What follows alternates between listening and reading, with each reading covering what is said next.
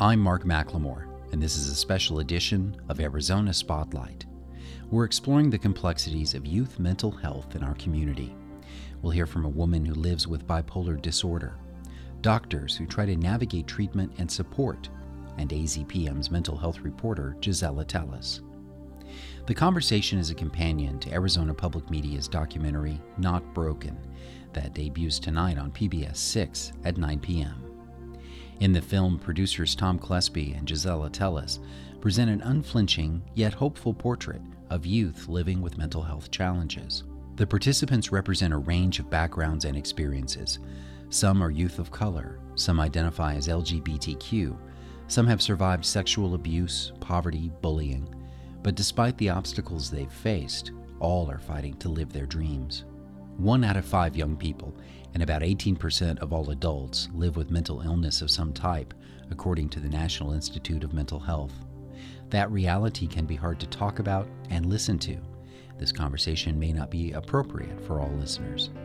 To explore what mental health looks like in southern Arizona, here's Andrea Kelly. Thanks, Mark. The statistics tell us that mental illness is common, and that means most of us know or interact with people who are dealing with mental health challenges.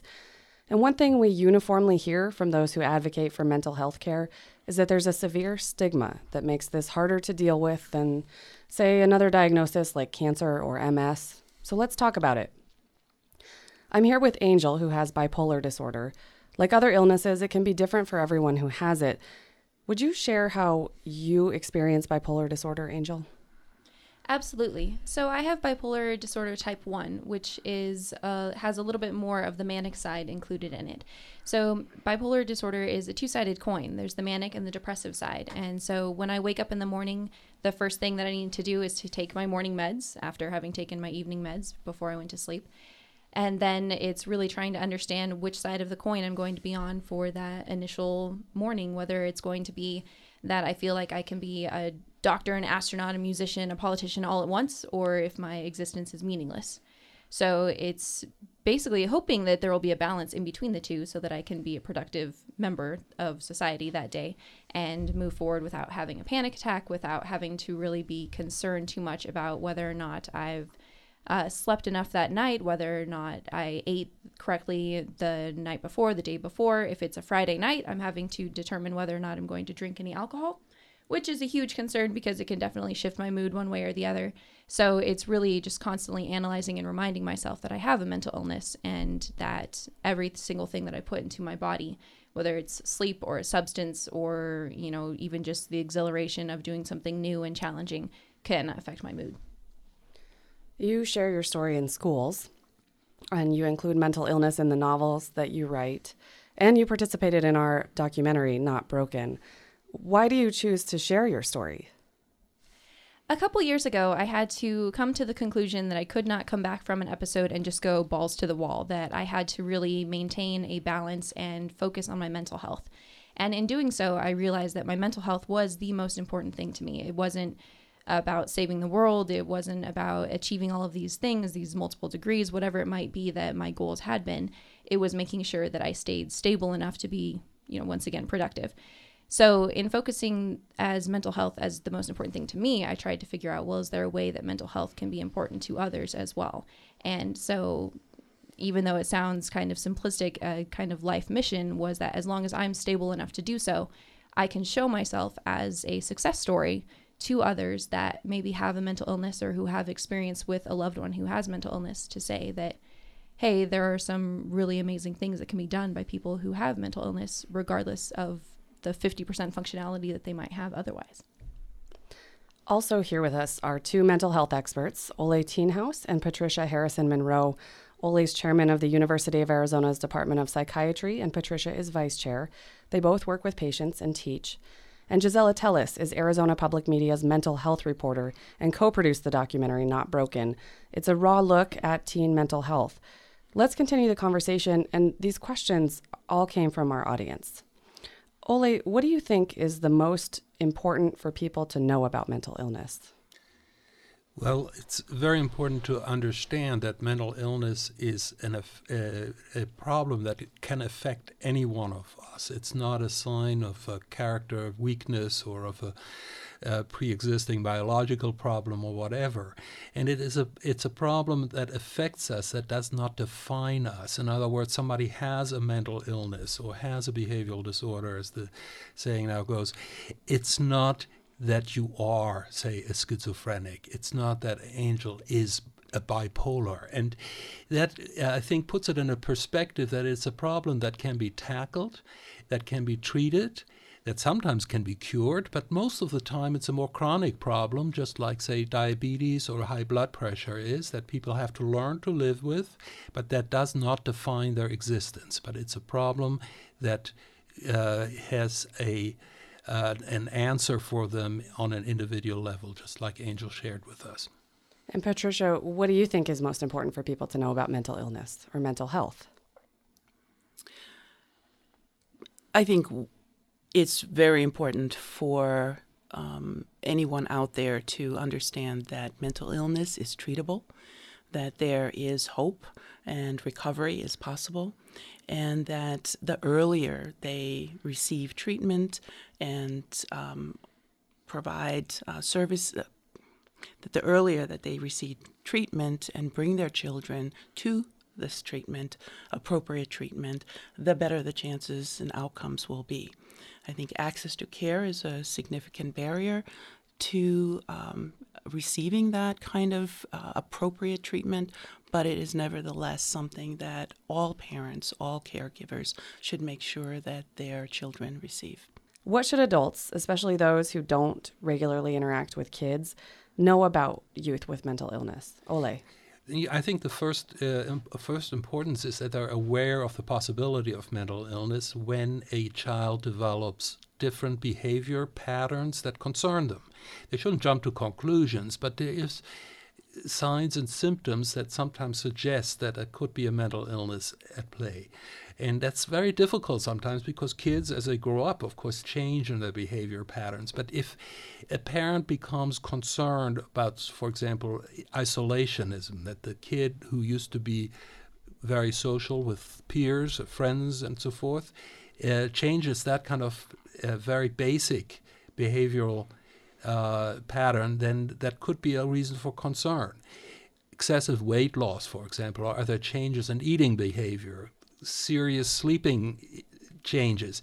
And again, I would emphasize not just one time that the kid sleeps in, obviously, or one time that the kid doesn't have an appetite should call anybody cause anybody to run to a psychiatrist. But if these behaviors persist over time and give the parent concern, they should entertain the possibility. And I stress that the pa- parent's concern is critical because parents by and large, are reasonable people who would not overreact, hopefully, just because a teenager is sulky.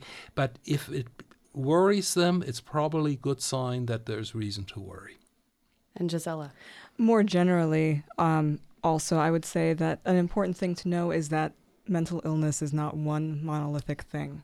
And young people who are living with mental illness are not all the same. And I think some people might have an image in their minds of who that person is or what they're like or what's going on with them. But as we saw in the documentary, you know, we featured young people who came from all kinds of backgrounds. I mean, they represented different racial backgrounds, different socioeconomic circumstances, different geographic locations. They had different experiences, different conditions.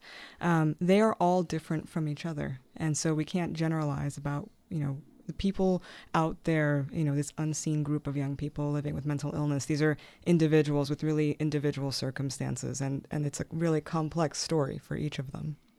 And Angel, you were diagnosed at 16. What would you say if you had a parent in front of you asking, you know, what do I do or how do I know? What what's what's the right thing? I think one thing that is really important to remember that can perhaps be generalized for anyone experiencing mental illness is the experience of shame. And I think for myself at 16, my parents were shocked when I came forward and said that I was suicidal and that I needed help because I had become very good at wearing masks.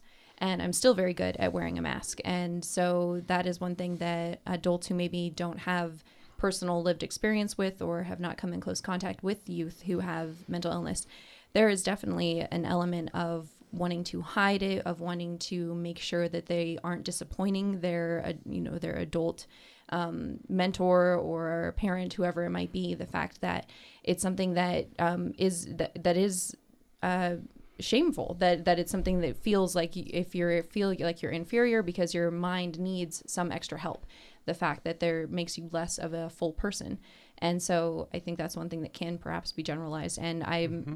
it's it's a very complicated thing and how do you address that how do you make someone feel like they're not less than they feel that they are. It's uh that's where mental illness gets really complicated.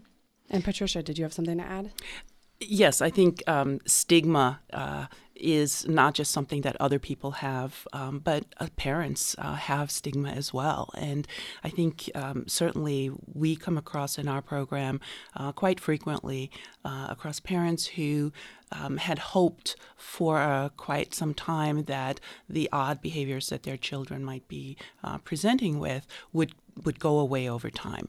And so um, the fear that if, in fact, their child is diagnosed with a serious mental illness, that their child is doomed, that the future for that child uh, is gone forever, uh, and their hopes and their dreams for what their child might be able to accomplish is gone um, has kept um, many parents from wanting to acknowledge that, in fact, they do see that there is a change in their child's behavior and that probably their child could use help that the family itself cannot give. I wanted to just follow up on Angel's point and a little bit on Patricia's as well. Uh, Angel, when you mentioned the shame, you know, it, my concern is often there is almost a collusion. You know, the kid doesn't want to talk about it, they feel ashamed of it, and the parents rather not hear about it, okay? Mm-hmm. And to break through that can be a very tough challenge. And that's why one of my responses would be that for parents to communicate with their kids and not think, oh, well, that's the millennials now. They stare at their iPhone all the time or whatever. But if that kid has changed and is no longer talking with the parent, well, bring it up and say, is there something wrong with you? Is there something going on that I might be helping with you? The best thing that can be said is really that um, I, I hear you i'm here for you i want to learn what it is that is going on with you and without judgment and just Correct. really being open and saying speak to me. And you know it's a uh, it i had when i told my parents they were literally on the other side of a screened in porch. Like i could not face them directly. And so it is very difficult and uh, but as long as it's just i'm here to listen is really the best thing that can be said. And i would add that you know as we worked on the documentary it was the young people who had that connection and that communication with their parents who i mean that was generally that was definitely like a, a common thread.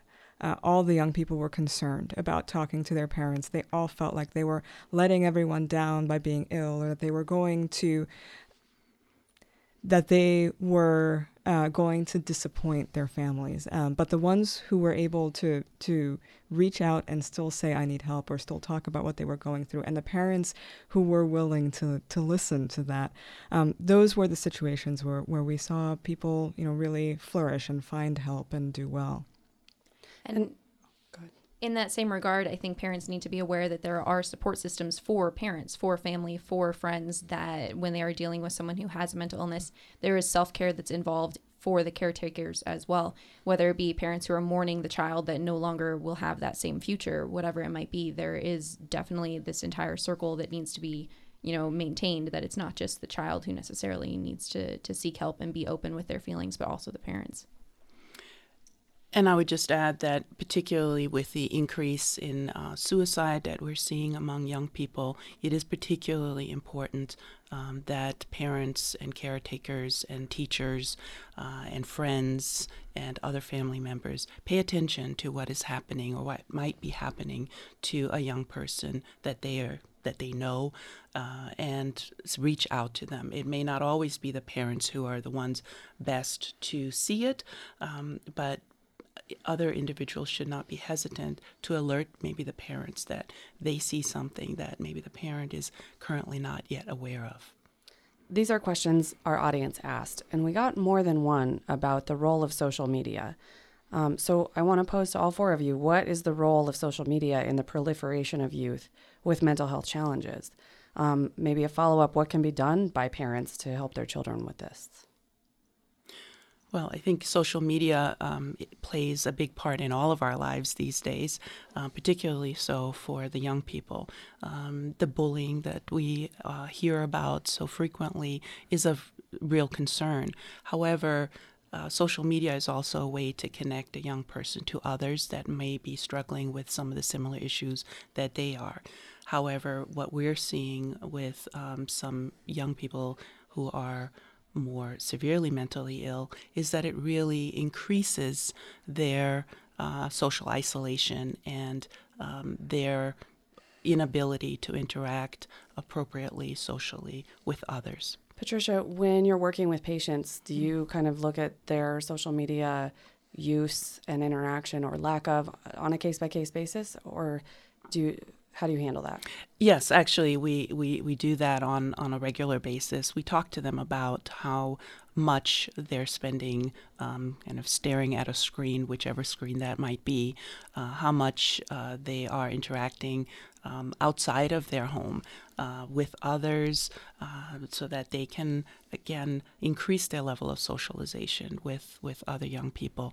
Um, it is definitely uh, something that we are mindful. We talk to them about um, some of the concerns about spending too much time uh, with social media.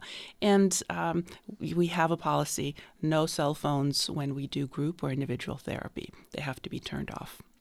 Angel, do you use social media? And if so, how how positive, negative? How does it work for you when you're when you're um, dealing with your mental illness?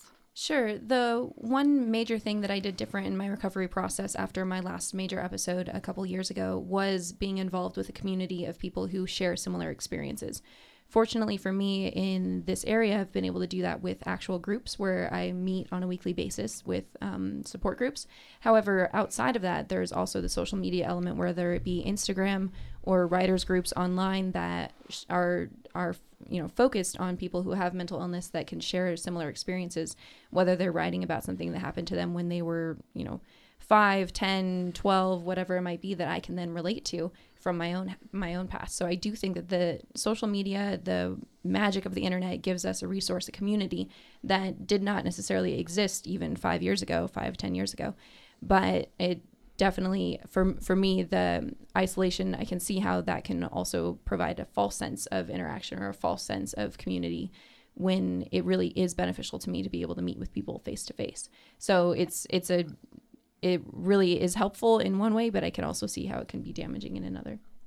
And Oli Thienhaus, chair of the University of Arizona Department of Psychiatry, what's your take on social media and well, mental health? yeah, like like most technological innovations over time, just uh, a little bit before my time when television came along. We had some discussions about that, I'm sure. Uh, the two-edged sword, you know. I mean, as uh, Angel just mentioned, it's it's a terrific tool to connect with uh, certain resources that might have been otherwise difficult to reach out to. But what we see as clinicians, more than anything, at least speaking for myself, is the the problem that uh, the the illusion of connectedness uh, tends to uh, lure people into a sense that they're, they're okay when really the, all the friends they report are Facebook friends. And that is a serious loss because you cannot live your life virtually, as we know.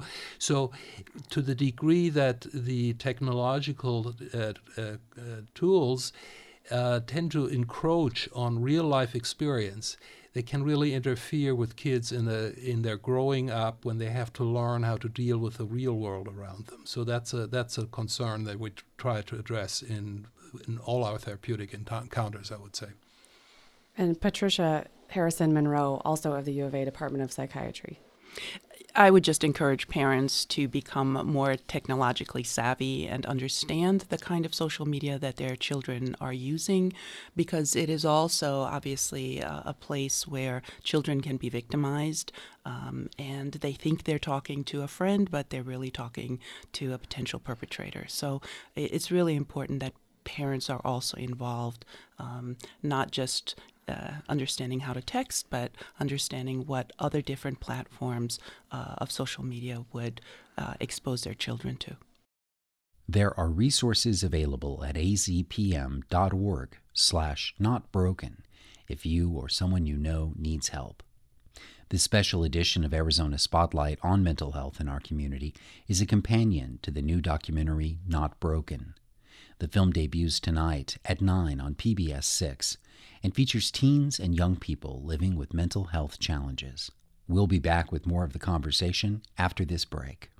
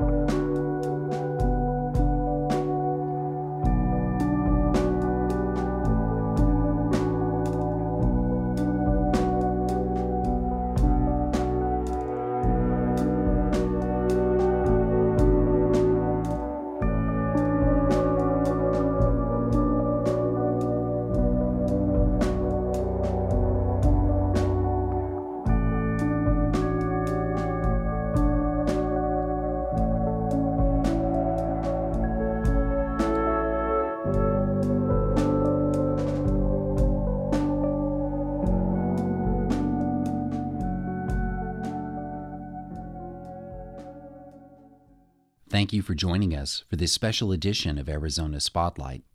We're exploring mental health in our community. The discussion features Angel, who lives with bipolar disorder and post traumatic stress, mental health reporter Gisela Telles, plus two mental health experts, Ole Thienhaus and Patricia Harrison Monroe. We'll return now to the conversation, guided by Andrea Kelly. Let's move to the topic of medication. Um, what role does it play in treating mental illness? And I will also ask Angel for you to share your experiences um, in medication and mental illness. Who wants to start? Ole. Yeah, I think that uh, falls sort of very much into my area of, of uh, uh, mental health treatment because psychiatrists are still the ones who usually prescribe uh, psychotropic medications. And uh, I certainly do this myself, and it's a very useful adjunct tool that we have. You know, if you think back like a few decades, a lot of people were actually confined to institutions who are now able to function outside institutions who would not have been able to do so at a time when all we had was, you know, electroshock and cold water. And so uh, the uh, advent of psychotropic medications has helped a lot of people with uh, mental illness get a chance at functioning in society. I think what the problem with medications is that we sometimes overreach, we over estimate what the medication can do. We have no medication in psychiatry that cures mental illness. I think that's the best way I can put it. We have medications that ameliorate symptoms, but then it's up to the individual, and often with the help of a therapist, with often with the help of a recovery coach, of their social milieu, of their parents, you name it, to really capitalize on the suppression of symptom and pick up on developing a meaningful life. Angel, your experience does it does it uh, correspond with what he's saying? Absolutely. In in short. So, medications are one of the things that I feel is most beneficial for my form of treatment. Now, I have been on certain medications where, at, at, when I've discontinued them, I've gone through major withdrawals. There are definitely certain, you know, real toxic type of uh, repercussions from taking the medications. And then there are also the physical side effects that come along with taking them, where you have to weigh, okay, so my mood is fairly stable, yet I have such vertigo and nausea that I can't function on another level. So it's really trying to determine what what is best. Can um, I'm paying attention to the psycho, you know, the psychoactive properties of it as far as um, helping my bipolar disorder or is it affecting me so poorly that I can't really function well? So, I actually went through a medication change just this last week, which is incredibly anxiety provoking. It's one of those things where it's I have to wait a couple weeks to make sure that it's affecting me properly and what way is it going to take me? Will it tank, you know, my my relatively stable system at this time or will it help me? Which which way will it go? And not only that, there is kind of this allure, especially with people who don't have the lived experience, that you take the medication and you're better. You know, this is the kind of system that we live in in this country is like medications make you better. And so if I'm angry or I'm sad or, you know, I'm unhappy about something, my dad will say, "Oh, uh, so, you know, did you take your medication today?" And it's like, "Well, yes, I can be happy or sad like a normal person. And so there is definitely this disconnect between what the medications can actually do and, you know, what they're expected to do. Have you always used a combination of medicine and therapy? Yes, uh, medicine and therapy has always been the best method for me. And not only that, but also really making sure that I have the correct diet and exercise as well. And Patricia, is that is that a common combination? Yes, in fact, the research shows that the combination of medication and psychotherapy is really the most effective long term uh, intervention for many uh, mental health disorders. Uh, one cautionary uh, statement that I'd like to make is that it's very important for individuals uh, who consider starting on psychotropic medication to get a full uh, physical as well as a psychiatric evaluation. Sometimes, and this may be due to a shortage in terms of psychiatrists in um, Arizona here, certainly in our um, county, um, that people choose to um, present some of those problems to a primary care um, physician and then have that individual who's not a specialist um, make some general recommendations around medication.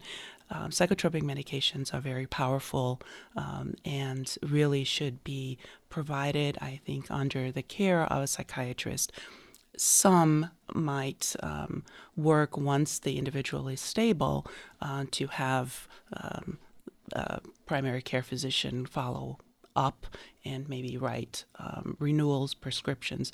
But there really does need to be uh, at least a yearly um, full evaluation by a psychiatrist to ensure that the medication is still working the way it should, um, to um, bring new combinations uh, of medications to bear um, based on some new research that PCPs generally are not really up to speed on. And so I think that's a really important part of this as well.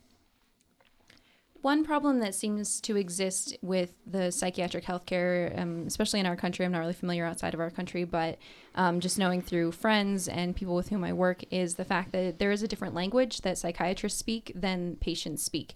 So if I'm experiencing certain symptoms and I go into a doctor and I'm trying to convey what I um, you know what it is that I'm feeling and what I might need from them. There is there are far too many psychiatrists who read off of a chart and say, "Oh, you're feeling something in this column and you're feeling something in this column. That means you get this magic drug." And unfortunately, that's I mean, it's it's it's really difficult as a patient to find psychiatrists who are ready to look at an individual patient as a puzzle, as a puzzle to figure out, because mental illness is one of those things that is frankly very uh, specific to an individual. So it's not as easy as that to just say, oh, well, you have similar symptoms to this person and this med worked for this person. So it's, um, it's far too often um, that perhaps psychiatrists are too stressed with their workload or they have too many patients or perhaps they didn't receive adequate training. But um, the fact that the patient is not able to speak the same appropriate language as far as what medications really do what um, you know it's it, it does cause a problem. So there need to be more patient advocates frankly and people who can understand. And even though it's a troublesome thing to have someone who goes in prepped with webmd on their you know printed out articles for the psychiatrist to say hey this is what i think is going on there is definitely a part of mental illness that because it makes in my experience makes me feel inferior it means I'm going in fully trusting the doctor. And I had to learn to get over that. I had to learn to trust in myself prior to going into the doctor in order to say, hey, this is perhaps what I need. And Gisela Telles, our mental health reporter here at Arizona Public Media, um, you've been covering this for years. So you must have heard about access to medication, difficulties getting it, or in rural areas, access to care, um, period. What have you learned over the years about some of these challenges? Um, so, what I've learned is that um, is not to discount the small stuff. So I think that that uh, we forget that. Say, if you're living in a rural community, um, something as simple as not having a reliable vehicle can keep you from getting to appointments. If there's not bus service, you can't make it there. Um, if there isn't a facility that has a specialist who knows the specific condition that you're living with or some of the symptoms that you're dealing with in your community, um, you're going to have to go really far away to do that, and that costs money because it, that takes gas.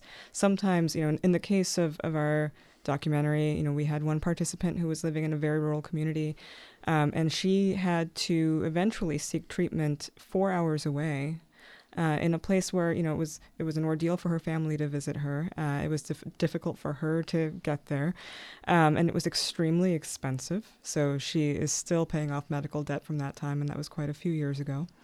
Um, even now, just to sort of to main you know she she's found recovery and stability but she maintains this you know she sees um, a variety of specialists and she sees them once a week and she still has to drive hours to see them every week. So um, there there are issues around cost um, there are issues you know because people who who don't have the means to just afford whatever uh, the best possible treatment is might not get that best possible treatment.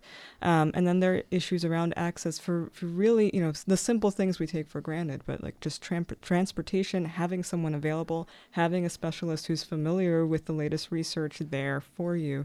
Um, that can have a tremendous impact on people's lives and, and their outcomes.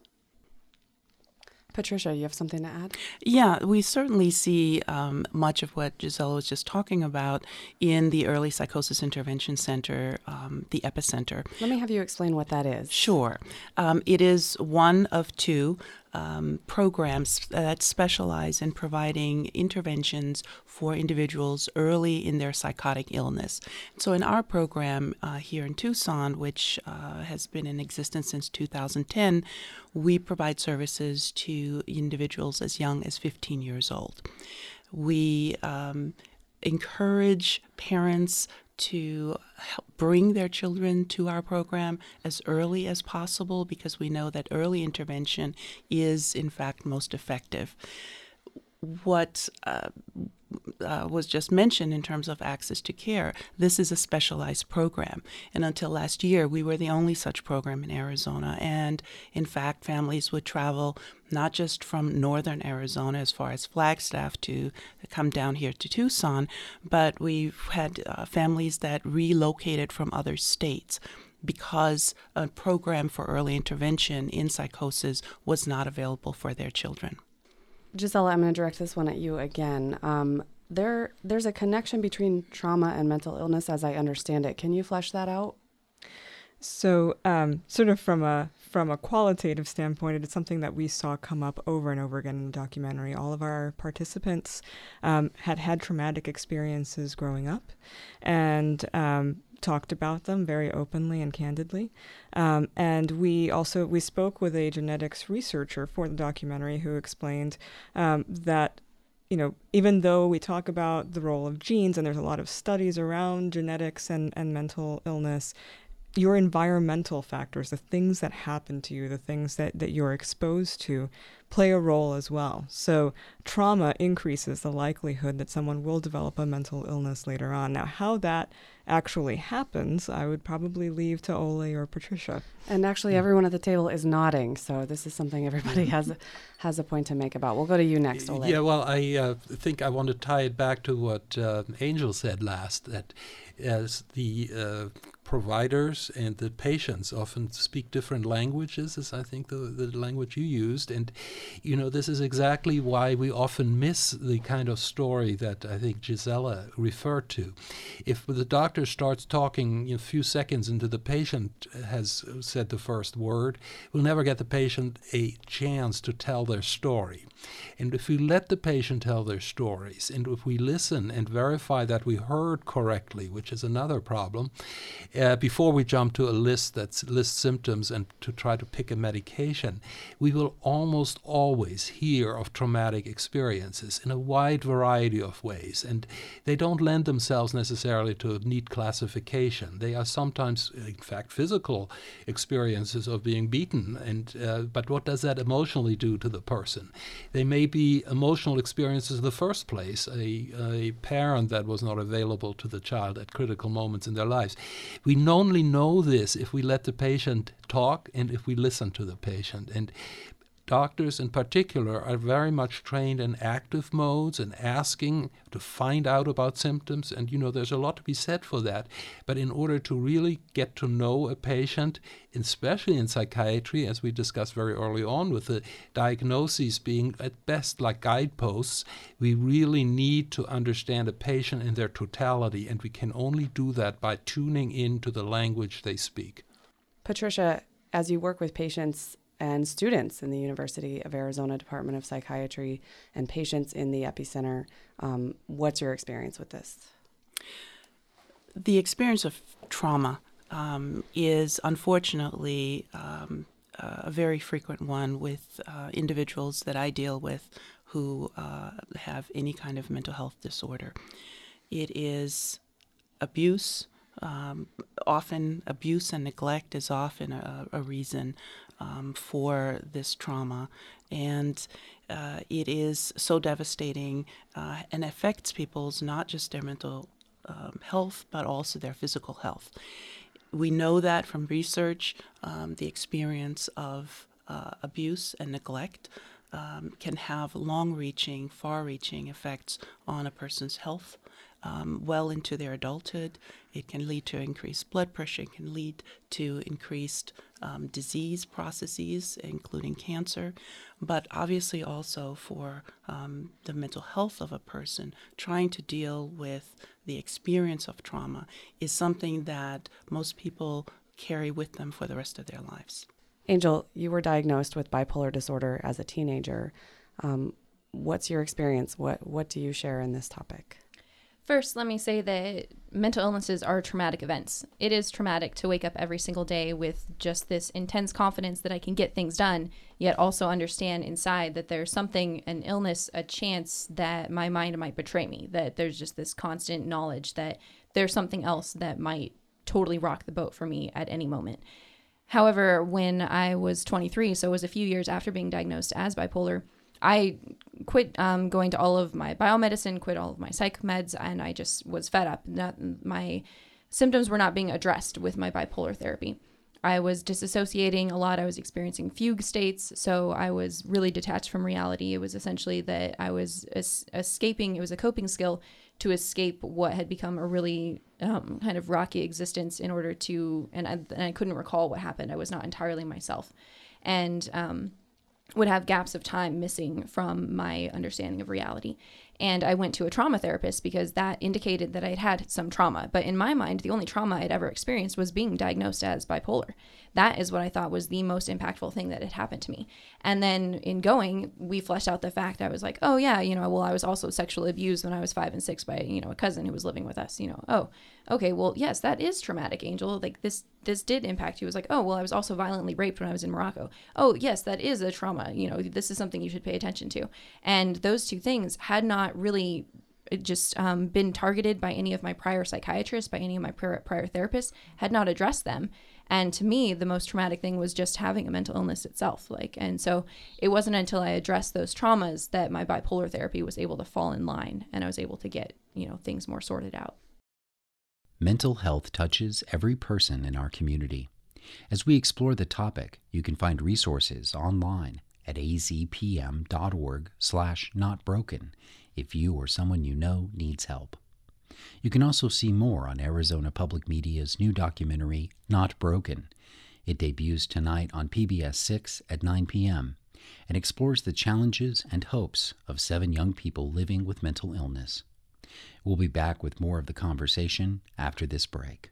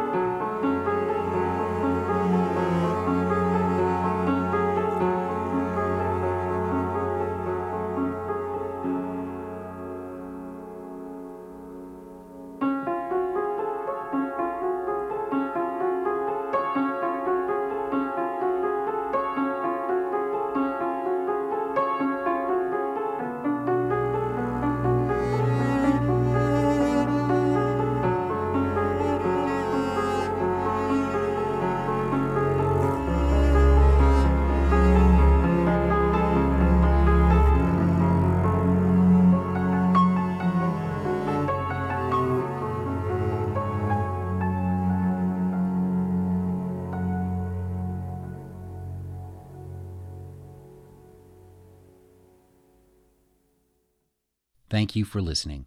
We're exploring mental health in our community today. We now return to our conversation about this complex issue in southern Arizona. Dr. Zole Thienhaus and Patricia Harrison Monroe are talking with reporter Gisela Telles and Angel, who was first diagnosed with a mental illness at age 16. Andrea Kelly begins. Patricia, I want to ask you this next question, or start off the conversation with you on this next question. Um, again, our questions came from our audience. What's the connection between suicide and mental illness in youth? In part, a level, a certain level of impulsiveness that exists uh, due to um, the um, level of brain development that is not complete until the early 20s um, is something that um, puts youth at a particular high risk because they don't necessarily process the consequences of their actions.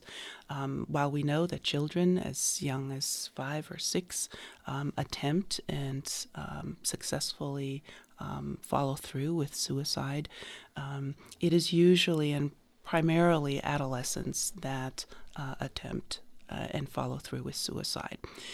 In the moment, um, their sense of hopelessness and their sense of um, not having somebody who will help them with um, the problems that they're um, dealing with uh, can lead them to very impulsive um, actions that can can result in their death. However, some adolescents certainly um, spend time planning for um, a, suicide and are very meticulous about following through with um, identifying means, identifying lethal means, uh, and and saying goodbye to others. We know that um, most people who commit suicide um, have in fact told somebody that they had plans to do so. And so, with um, individuals who are young, who are suffering from a mental illness, it may be as overwhelming as um, is uh, how Angel described it. That that is her most tra- that was the most traumatic experience, being diagnosed with a mental illness and having a sense that your life is over, that there's really no hope.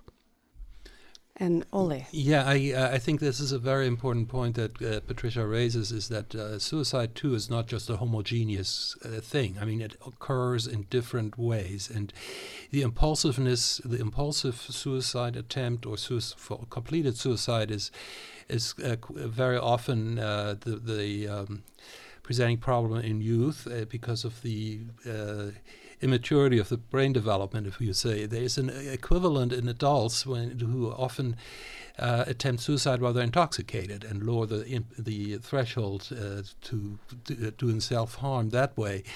Uh, the the planned suicide is very commonly encountered in a diagnosable or diagnosed mental illness, and th- those are the ones that uh, often healthcare providers actually get a warning about that. And this is again a problem where it's the the need for us to listen to what the patient tells us and then respond, and not just brush it under the table or say, you know, look what you have to live for and leave it at that. Uh, sometimes health prof- healthcare professionals, if not to mention lay public, are very disturbed by comments that suggest suicidal ideation and think, oh, I should not you know uh, probe anymore maybe i'm triggering something. I would urge anybody who hears a friend a child a parent for that matter mention the possibility of suicide to stay with that person. And i don't mean physically necessarily but listen to them and find out what is behind that. You will not suggest suicide to somebody who doesn't want to kill themselves by just inquiring about suicide. So you're saying you can't make it worse? Correct Go ahead, Patricia. In fact, I would say you can make it better because by being the person to raise the possibility of suicide, it can help the individual who might be considering it to actually begin talking about it. It's, it can be a freeing experience yeah. that it is allowed and not taboo, and that there is, in fact, somebody who is interested and who is willing to help. Right. This comes back to Angel, like so much here at the table. when she mentioned that shame is such an important issue or such a problematic issue for young people to come out with their problems. And to even think about suicide it can be, you know, if shame is the right word of it, can be a very pro- monumental issue to share with anybody. And for a parent in this case to bring it up can be a liberating experience, mm-hmm. as Patricia says. Angel. Yes, I agree. And the fact that the response from someone who is told that this person is suicidal is that is what is most important. And I think that's probably one of the reasons why suicide in teenagers is is more common or more prevalent. Um, for instance, when I was 12, I was when I was first suicidal, and I told my middle school basketball coach, and he said, "Oh, it's okay. It's just a feeling. You'll get over it." And I was like, "Dude, I just told you I want to die. You know, a little bit more feedback or something would be helpful." Um, and then I didn't tell anyone again until I was 16. So it was, you know, four years of very tenuous times where I almost, you know, there were some very close calls. And uh, I'm thankful that I had a strong family support system who, once I did tell, were immediately there for me. But um, that's why documentaries like this are so important. Why programs like what NAMI, the National Alliance on Mental Illness, does in high schools, you know, things where we're able to kind of say this is the response that is necessary or hey kid this is where you can get some help this is honestly one of the reasons why social media is important because they can reach out to people who maybe they don't have to see face to face so they're the the response is really critical when someone actually has the guts to say that they're thinking of ending their life. Angel, when you go to high schools and talk about mental health as part of your work with NAMI and talk about your own experiences with bipolar disorder, do you specifically address suicide? I do. Um, I had to push to be able to talk about this because it is one of those things that honestly there is still a stigma against. I mean, in schools they don't necessarily want to talk about it. I'm not allowed to talk about um, the prevalence of rape or childhood sexual abuse. I'm not allowed to use those kind of words, which is a battle I'm fighting right now in order to be able to do so because I do understand that in the individual classroom with 28 kids in front of me, some of them will have experienced it.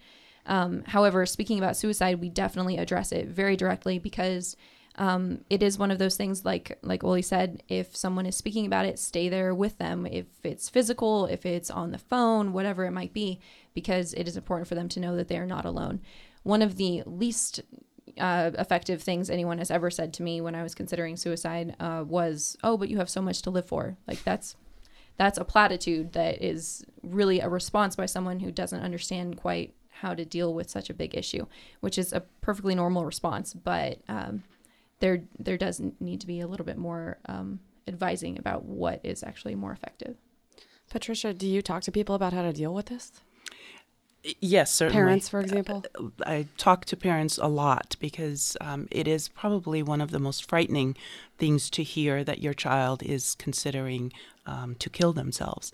Um, the possibility is just unimaginable for many adults, and so um, very often they are they hope that this is a misinterpretation. I think one of the reasons why it's so important to go and speak in schools to this topic is because, um, again, children and adolescents are very easily influenced. And when such an event has happened, um, really uh, the that entire individual's peer group becomes uh, at much higher risk because many of the young people that I talk to will point to someone who has killed themselves uh, and say, but I looked up to that person. That person seemed to have it all together. So if that was the appropriate response for my friend, it probably makes sense for me as well. And I, I think it's really important to emphasize just how common this is. Mm-hmm. So, this is the second leading cause of death among young people. And so, if we're not talking about it, there's a lot at stake. There's a societal stigma attached to mental illness and a connection with violence. How do we combat that stigma? What are the facts about this? What do people need to know? I think the most important thing is information, uh, making it abundantly clear that violent behavior is no more common among mentally ill patients or people than people without a diagnosis of a mental illness. That, in fact, there's a lot of evidence in the pertinent research that mentally ill people are much more likely to be victims of violent behavior. The, the issue is if you have a mass shooting and that person was also diagnosed with a mental illness, then people tend to generalize from that. And that is the problem that we have in uh, to, to, combat here because yes of course mental illness doesn't protect you from becoming a violent person but it is not a predictor in fact the prediction of violent behavior is, is very difficult uh, as the uh, documentary shows very uh, i think very impressively with one of the experts speaking there uh, and the the only way I'm aware of in reducing the stigma is uh, education for the public at large. And I think there's hope that that works because we have been able, uh, resolving other stigmas in this country uh, by uh, engaging in active educational outreach. And Angel, I brought up the stigma of a connection to violence, but of course that's just one example of a stigma. What's what types of stigma have you faced? some of the stigmas that I've faced, not only you know having to tell people that homicidal is not the same as you know mental illness, homicidal is not the same as bipolar. That is definitely a subject that comes up quite often with mass shootings. Um, but it would be the idea of someone honestly being um, completely inept and I think that is one reason why I've been willing to kind of come forward and speak more about my own experience as having bipolar because it surprises people. Um, um, most often, especially people who are familiar with the things that I've done in my life, as far as, you know, I graduated high school in three years to go to a top 20 school and study in Europe for a year. And then I've lived on four continents and learned four, five languages and written 11 novels. So I've done some pretty, you know, impressive things. I work in East Africa right now and travel there a few times a year.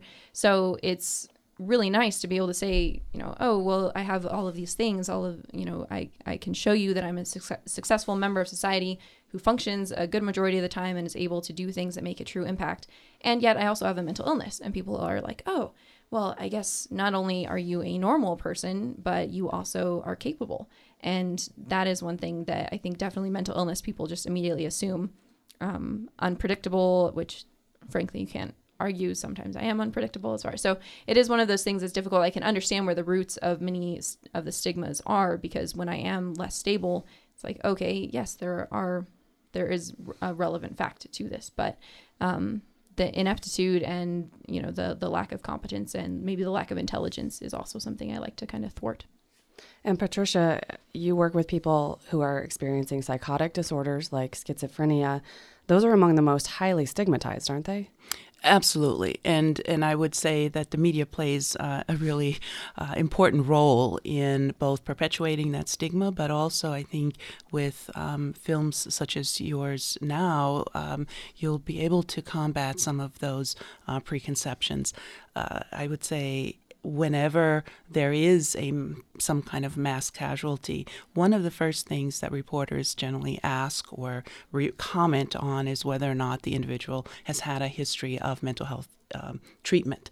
Um, unfortunately, that perception continues to um, uh, be proliferated by the fact that, in fact, some people who are in the media um, due to uh, these events have had some kind of mental health treatment.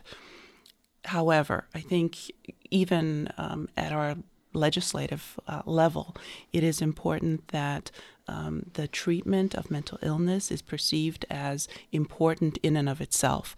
And all too often, in my experience, both here as well as in New York, um, it takes an, a, an, a very um, unfortunate event um, that involves a mentally ill person for the legislature to think that possibly additional funding for specific mental health services um, is needed.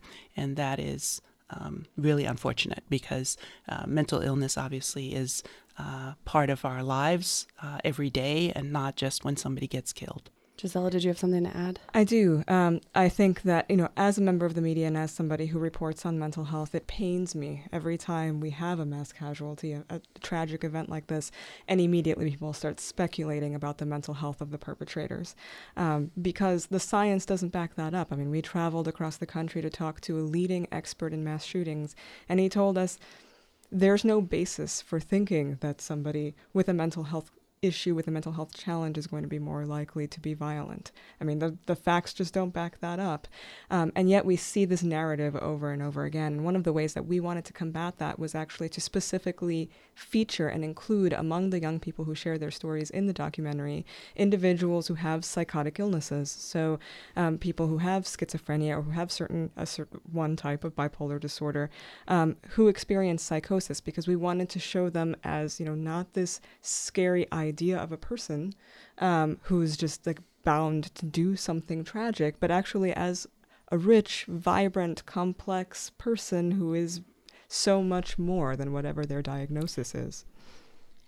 Frankly, um, one of the things when I ask uh, friends who have mental health conditions, when I ask them, well, what is a positive that comes out of having a mental illness? You know, it's so easy to say all of the ways that it's either debilitating on a daily basis or, you know, just has general challenges or has really derailed one's life. Um, people are always like, well, I'm more compassionate. And that is one thing that I think pretty much anyone who has a mental illness is able to say is that, well, the fact that I've skated that line with life and death with just my own life, you know, makes me value life more. It makes me more compassionate. It makes me want to help people more.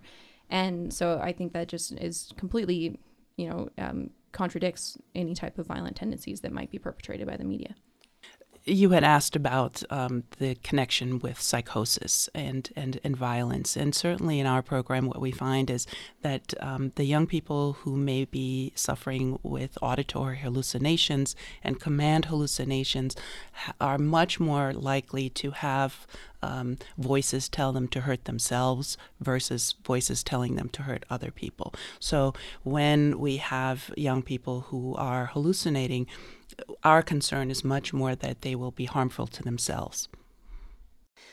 Angel, you've accomplished a lot in your life already. You've written 13 books, which is astounding, traveled internationally. What's next for you? What do you feel like your future holds?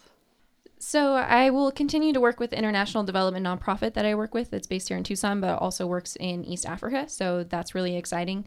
My second book is coming out next month. So that's another good thing. I've been able to tour around this the last few months and run workshops in libraries for young adult authors and uh, really kind of give still the message about mental illness because the book does have a lot of behavioral health components in it. Um, so I'm just going to be continuing to write in that way and hopefully show myself as a strong advocate for for mental illness either through working with entrepreneurs in East Africa or with teenagers here in the US. Thank you, Angel, for sharing your firsthand experiences navigating the world of mental health. Ole Thienhaus and Patricia Harrison Monroe, thanks for sharing your expertise. And Gisela Telles, our audience gets to hear and see your stories all the time, but your participation here offers a different look at this topic. Thanks to you all for joining us for this very important conversation. Thank you for listening to this special edition of Arizona Spotlight. There are resources at azpm.org slash notbroken. For more stories, join us for Arizona Public Media's new documentary, Not Broken. It debuts at 9 p.m. on PBS 6. In the film, producers Tom Kleespie and Gisela Telles present an unflinching yet hopeful portrait of youth living with mental health challenges. The participants represent a range of backgrounds and experiences. Some are youth of color, some identify as LGBTQ. Some have survived sexual abuse, poverty, bullying. But despite the obstacles they've faced, all are fighting to live their dreams. I'm Mark McLemore. The show was produced by Tom Kleespie, with recording engineer Jim Blackwood and executive producer Peter Michaels. Arizona Public Media's original programming is made possible in part by the Community Service Grant from the Corporation for Public Broadcasting.